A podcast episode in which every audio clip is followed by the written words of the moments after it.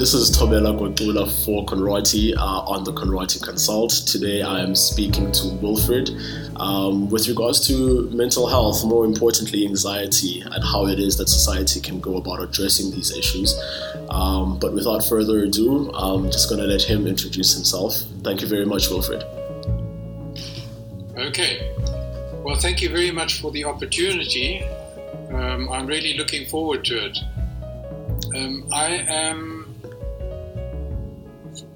I have a background in psychology, uh, which um, has preoccupied me in the first years of my career because I've worked um, very deeply in, in psychology, in industrial psychology in a workplace.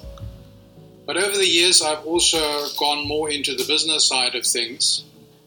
And um, I am nowadays an organization development consultant that essentially helps companies to grow not only in terms of volumes and, and, and size, but also in terms of capacity to deal with their purpose, to deal with what they want to achieve.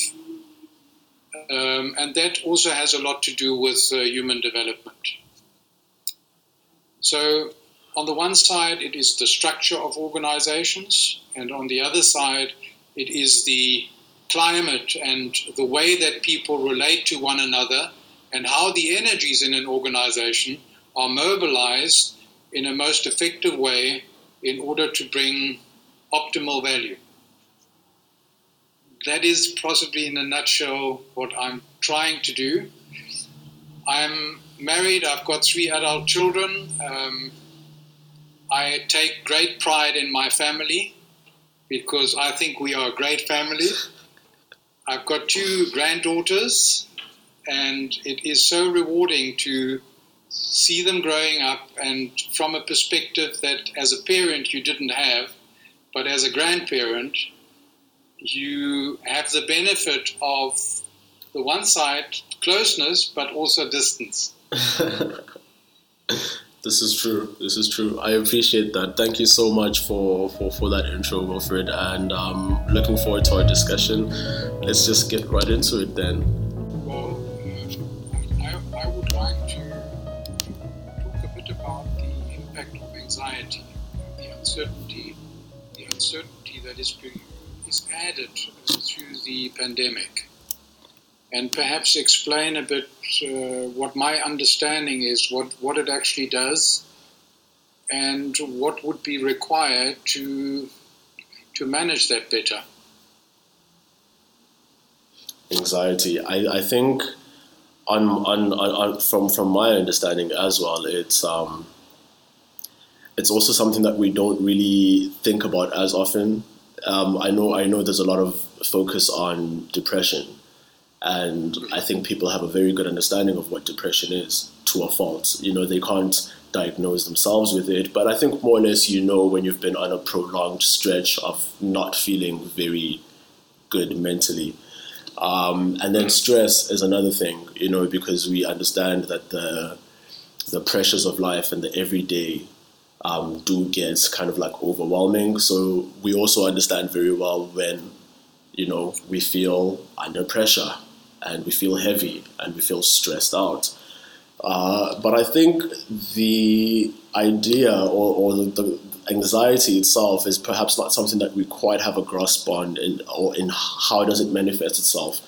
Uh, how does it influence the decisions we make, how we engage with people.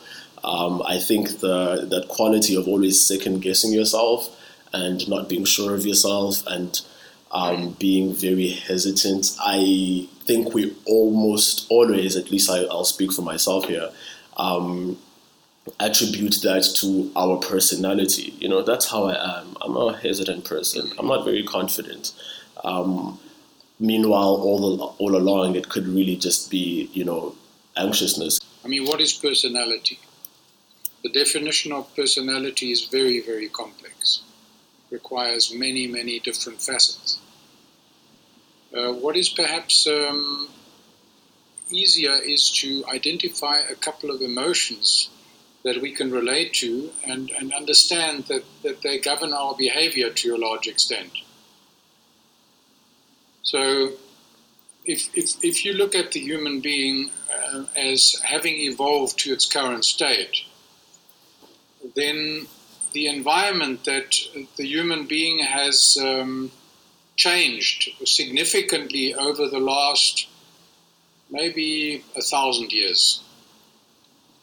Uh, and then, of course, in the last 250 years to a very, very large extent. Then the mm. human being, as such, hasn't changed fundamentally in terms of the hardware. the people, the people that lived a couple of thousand years ago are pretty much the same as you and I now. Yeah. Because evolution takes a much, much longer time period to manifest in significant ways. Mm. So, so the, the, the, the evolving human was sort of developed for the environment that existed at the time. Mm. And, and a big, big feature of that was um, that there were opportunities and then there were challenges. There were a lot of challenges because there was, you know, challenge for land or you know, location. Uh, so there, there, were many instances where you, you felt challenged about the environment, and that that triggers anxieties. Mm. And the, the, the very simplistic response to anxieties is you either want to run away or you, you want to fight it. So what, the one is a more aggressive approach, the other one is a more uh, subdued approach. Of course, running can be very active, but it it's it's still not it's as still, confrontational as you know fighting.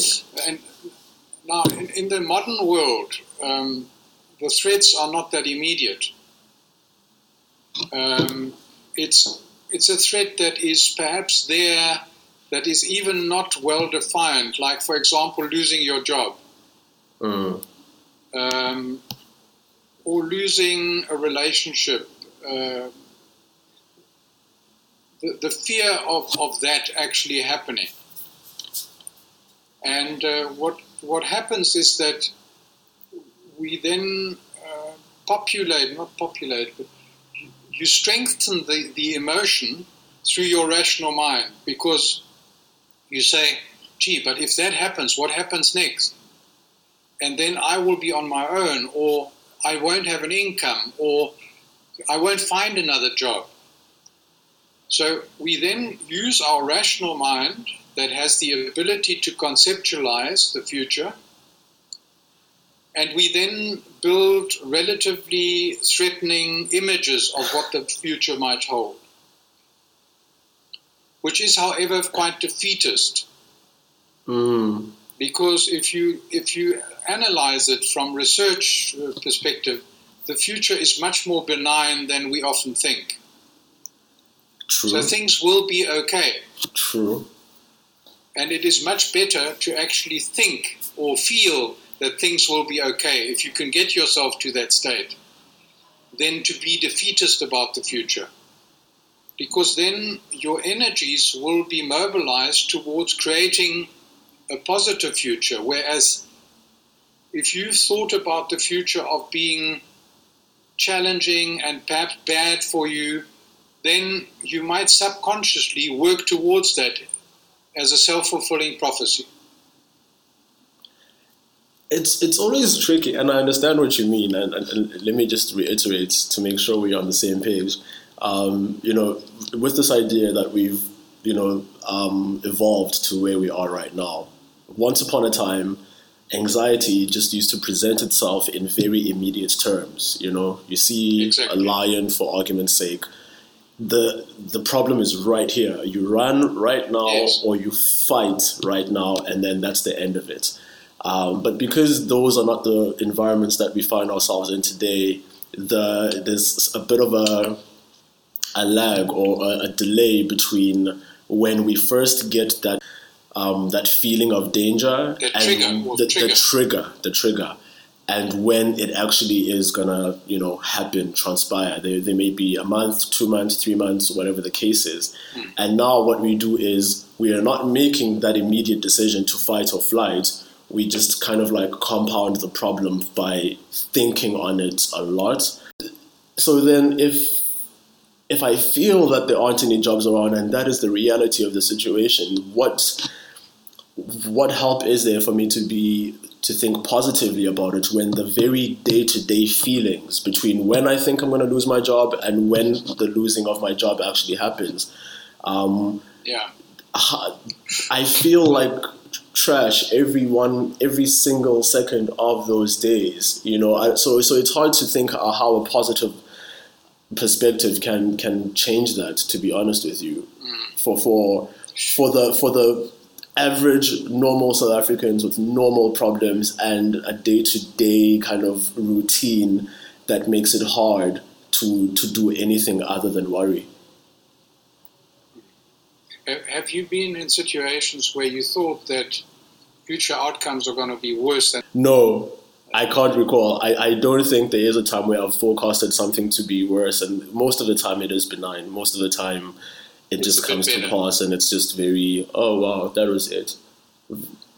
And, and research bears that out.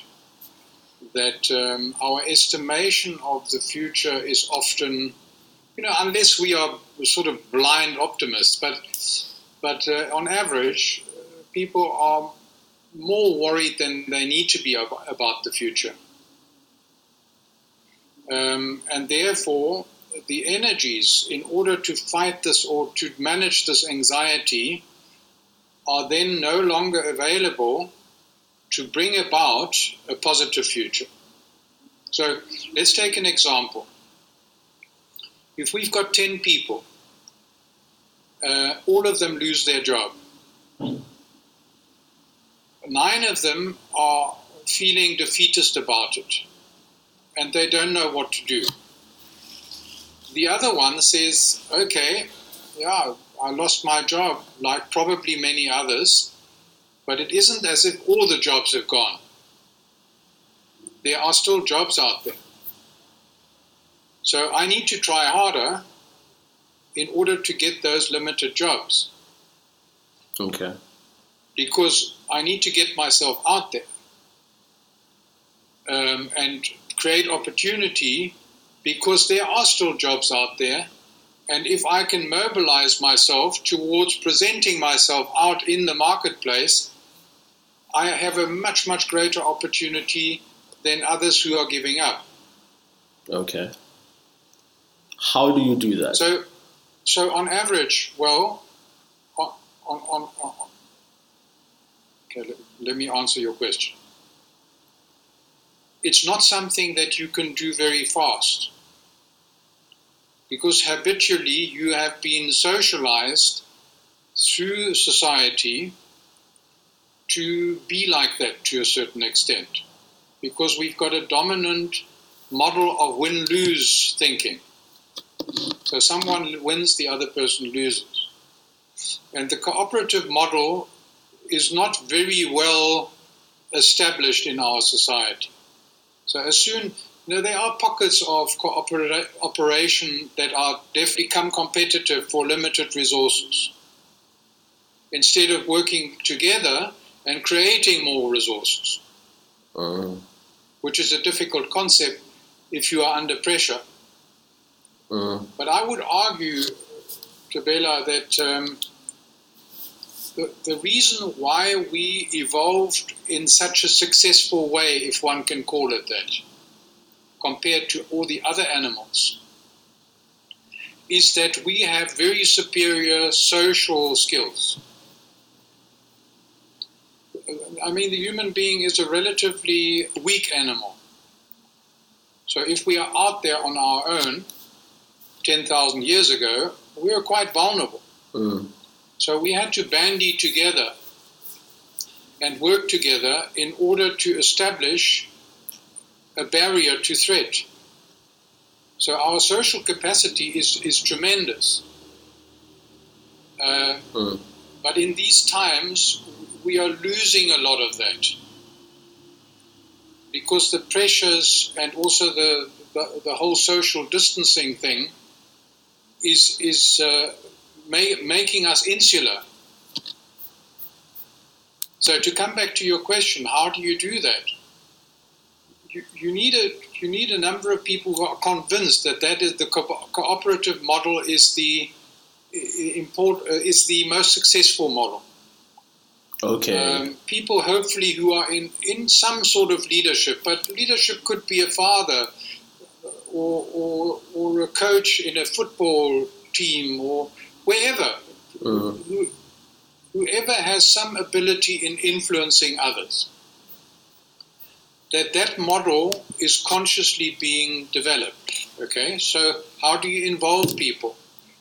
how do you think about solutions and opportunity instead about problems?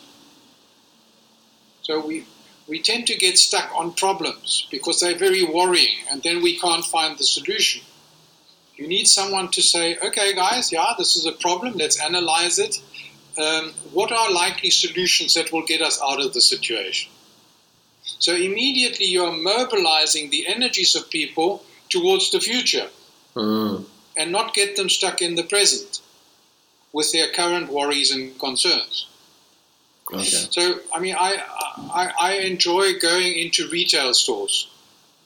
I just like the environment and I observe it because I see it as uh, tremendous opportunities for companies to add value to shoppers. Okay? But they're not taking the opportunity you have your cashier, your average cashier is a is a fairly blunt, um, interactive um, person because yeah. They just want to get through the day and you know they do their cashier's job and with very little interaction. And you can see that the leadership in that environment is also not engaging with them. Because I find in maybe eight out of ten cases, when I start to engage with the cashier, I'm able to open up the conversation and get a smile and get a connectivity going. And the, the, the blankness actually vanishes. Yes. Now, now that's the human energy element. If we can open the tap of interpersonal engagement, then the energy is flowing in a positive direction typically. Mm. Because I, I don't know whether you've been in the situation that at the middle of the night you've got a big problem that has been worrying you and you wake up and you're on your own and the problem seems unovercomable. Yes. Because you're on your own. But in the morning, when you start to interact with people and you, you, you entrust people with your problem, suddenly the, the, the monstrosity uh, dissipate, uh, dissipates. Yeah. This is true. This uh, is true. Because we are, we, we are making a connection at a social interactive level, and that gives us a bit more certainty. So I reckon that the interpersonal side in, in business and in normal life is needs to be leveraged much more. So I've got a I've got a, client that has got a food food um, supply company, and um, they've got a big warehouse and they've got trucks and, and so on. Now management is is close by, but they are in offices, and uh, they need to traverse between the warehouse and offices. So they walk through the warehouse, but typically purposefully towards the, ne- the, the, next location. Mm. Now here you've got all your staff doing their job, and this manager, who's supposed to be a leader, is walking through. He's not communicating. Mm.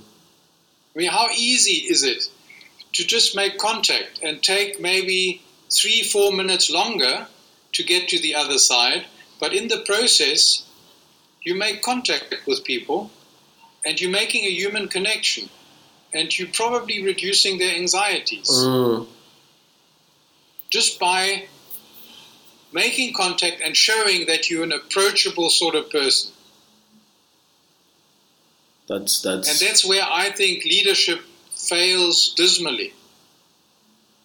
They Yeah. are behind their laptops or computers and they are lacking the human contact. And thereby they are missing out on energizing, igniting the energy that is there and directing it into positive directions. and, and, and Okay. I'm getting a bit carried away, but I- I believe very strongly in the interpersonal side. I actually, I think I, I like the train of thought that you're on because it reminds me of um, when we were discussing getting together for this um, podcast around kind of like mental health and you know how we think and, and engage with our problems.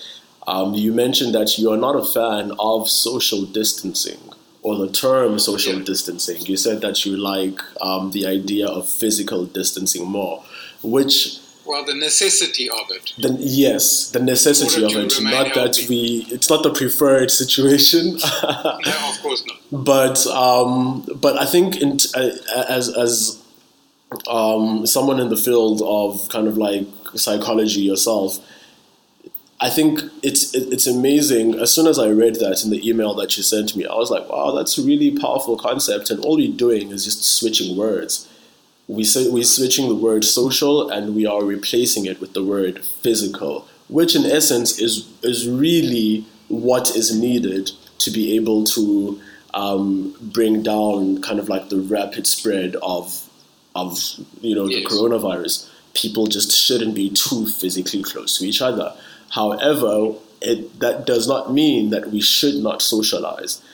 And Exactly. what perhaps happened initially with the whole switch to you know the social distancing and the and the measures that were taken is everyone just went into a hard drive of like cutting out the socializing and and that may have happened in deliberate ways and maybe not so deliberate ways um, people working from home that was a deliberate thing that was done by companies to make sure that they um, increase or decrease kind of like the possibility of people contracting the, the, the virus on the way to work or at work, whatever, and so on. But that left us to be at home. So now we're working from home and we don't have that socialization, um, that working with our colleagues, that, that interpersonal relationships. Um, so now not only do we have to deal with the problems ourselves in our own homes, um, where it's perhaps even harder to separate work from the home life. Uh, but even the stupid questions, you know, the things that you're unsure about, uh, may have not been facilitated, or you may not have had the support that is required. Um, that you would, you know, at work you just turn around, swing your chair, and speak to a colleague, and you've got your answer. But at home, you have to go to a support group or book a meeting to get the same answer or it takes maybe 20 minutes to get this answer. And during that time, you are just so anxious about, am I doing this right? So, what I'm hearing from you now is that perhaps the first step to counteracting or fighting, you know, anxiety is connecting, and not only that, but connect, trying to connect with people who work from a different model people who don't work from the winner loser mindset, but people who work kind of like more collaboratively and understand that Yes. it's a give and take. And if you have that foundation, you know, one or two people or maybe five people, I, I find that as adults it, it grows ever more difficult to, to make friends. Um, so people tend to have smaller circles, but it's important that that small circle that you have is a very grounded um, group of, of, of positive thinking and kind of like empowered individuals so that the energy that you share can can help everyone grow. But as long as people have that potential, they might not, you know, we, we are striving to become all the time. The, the, those of us who are perhaps thinking about life as something that has got a, a lifespan and and maybe you want to do something in this life, then you are constantly in a state of becoming. It's a process of striving to become better. I hear and you. I think that's important. I That we've you. got some principles that we are jointly agreeing, but we might be at different stages of our journey towards them. now. Okay, so the other issue that I wanted to bring up to you, Wilfred, is with regards to you know mental health, um, that of our friends, our family, our colleagues, how it is that we can um, bridge that gap, um, whereby we communicate and let people know that we are available for them to help, so that we're not losing um, our friends without actually being aware of what it is that is troubling them, because we are facing um, high cases, especially with men, of suicide rates. We're facing people who are suffering alone in a world that is supposedly more connected. Um, so, how can we as friends just be more available to, to, to help those who, who aren't telling us that they need help? Okay. Firstly, it's it's it's not very easy because you have to overcome a certain barrier within yourself as well. Um, let me perhaps give you an example. Um, many years ago, I, I employed a young secretary. And uh, from early on, I could see that something was bothering her. And every day, I I sort of asked her, How are you today? And um, she said, No, I'm fine. And she would smile. She would come up in the smile. And then sometimes I walked by and I could observe that she was not in a good, in a good place. Um, it took me nine months. And one day she came into my office and she broke down in tears and she told me her whole story. I don't want to go into the details of that, but that led to some therapy with an external psychologist. And it is quite amazing how she then took off because she started dealing with some things that she had been suppressing. Now, I could have accepted her feedback, saying, No, I'm fine but but I did not because I was observing certain things, which were little things, but they were giving me an indication that something was perhaps wrong. And that's, I think, where we need to employ the power of our conviction that we inquire into people's well-being from time to time. And when people say, "No, I'm fine," to perhaps just check again: Are you really fine? And people need time to trust you because typically they have experienced the world as some, somewhat punitive. And therefore, they don't trust others to look into their doubts or inadequacies or what they think is not good coping in society. Mm. So we need to be guided a bit more by the power of our conviction than merely the reactive paradigm. He told Mm. me that he was fine, so he is fine. Let me not intrude too much. Some people will actually say, You're always asking me how I am. Well, then I would say, Yes, because I'm interested. yeah. I really want to know how you are. And not only when you're feeling good. Because maybe I can make a difference. And we can take steps. So, so that's where, once again, we need to interact more meaningfully with people and not be put off by the immediate reaction of someone, but rather remain with our conviction and our understanding that sometimes people will put up a front, but that's not them. That is just a learned front in order to keep people out. Apart from that, there is perhaps not much more that we can do, um, unless, of course, we go back to you know the foundations of what we spoke earlier. You know, being affirmative and speaking positivity out there, um, just in just as a way of life. Um, if if if if, for example, we can combine those, um, not only ask these questions of concern or show the concern and empathy, um, and then follow up and trust your conviction, but also in the day to day between those events happening. Um, just also planting positivity. I really like how you look today, da da da da, or I really like how you did this and that and that. I think perhaps those two elements um, combined may, may bring about um, a desired change within the with the individuals that we are engaging with, and perhaps when people are talking to me, I might feel a little bit more um, at ease and, and open up because we, we do we do shut down. We do shut down. So I do appreciate that. Um, and then was there anything else that you wanted to add to that?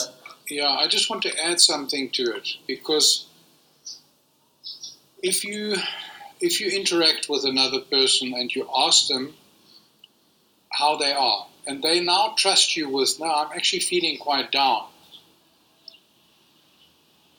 then the answer to that is just to, to empathize with that. Because it is a feeling that you can probably relate to, because you've also felt quite down at some stage. And unless you are 0.11% of the population that doesn't feel like that. But typically, you would at some stage feel a bit down. And not to get into the trap of trying to give the person advice too quickly.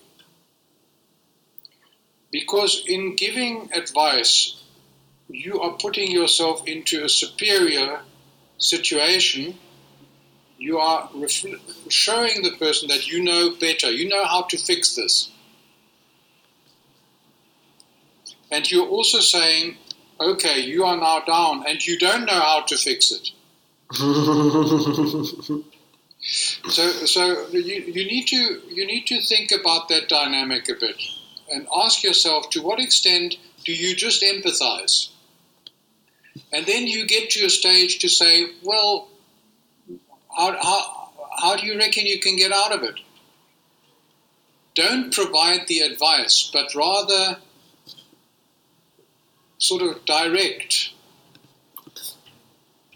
with, without giving condescending advice. The expense of getting into an area that um, I look at with a jaundiced eye, and that is, uh, you know, uh, an, enduring set of uh, guiding principles that uh, will solve all your problems. Uh, I, I, don't like to get into that sort of space, but there are perhaps some things that one should keep in mind.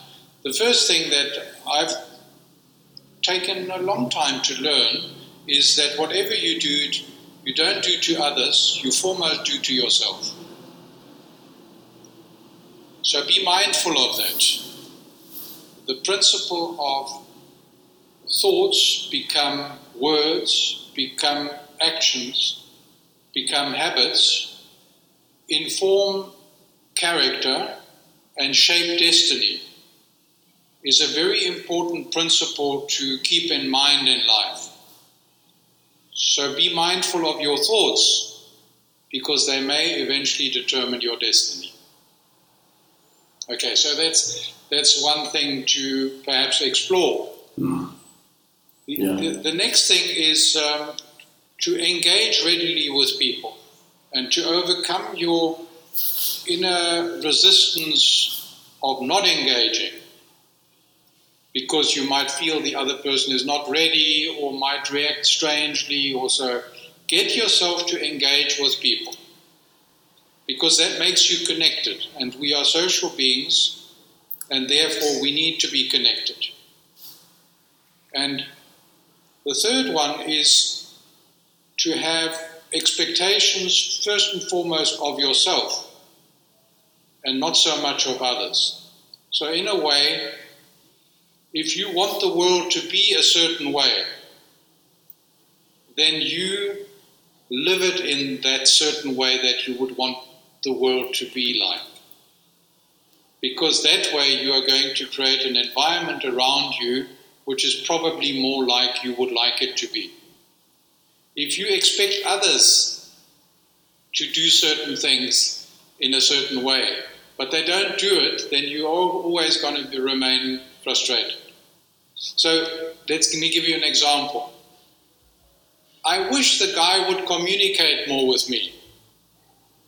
Okay, so now I'm putting the emphasis on him having to communicate more with me instead of saying, I'm going to communicate more with uh, him in the hope that he will also communicate more with me.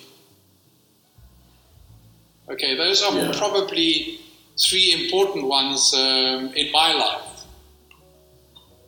That makes sense. I think they do connect actually. Um, it's odd because I, I thought perhaps the first thing you were going to suggest is go out there, do your research, find a therapist who can, you know, come in that you can plug into your life and it'll be fixed. Um, but I do like how introspective um, we started first from your thoughts that lead to your words and what it is that you put out there. Um, and then if you're putting the things out there with, this, with a, a, circle that you are very deliberate about creating and engaging with, um, then then the chances are if you if you're cognizant um, and mindful of your own actions that, that that you can be a good energy around others and that still be good energy for you. Um, and and I really think that helps I really thought you were going to send me to the book but I think therapy can help but, we, but sometimes we have to do the work on our own first we have to lay the, the, the foundations and then something like seeing a therapist, seeing a psychologist um, is then essentially a little bit of an aid that, that, that helps an already moving train. Look, uh, I mean, to see a professional um, there is, is, a, is a last step to my mind uh, because then, then you are really in a situation of helplessness.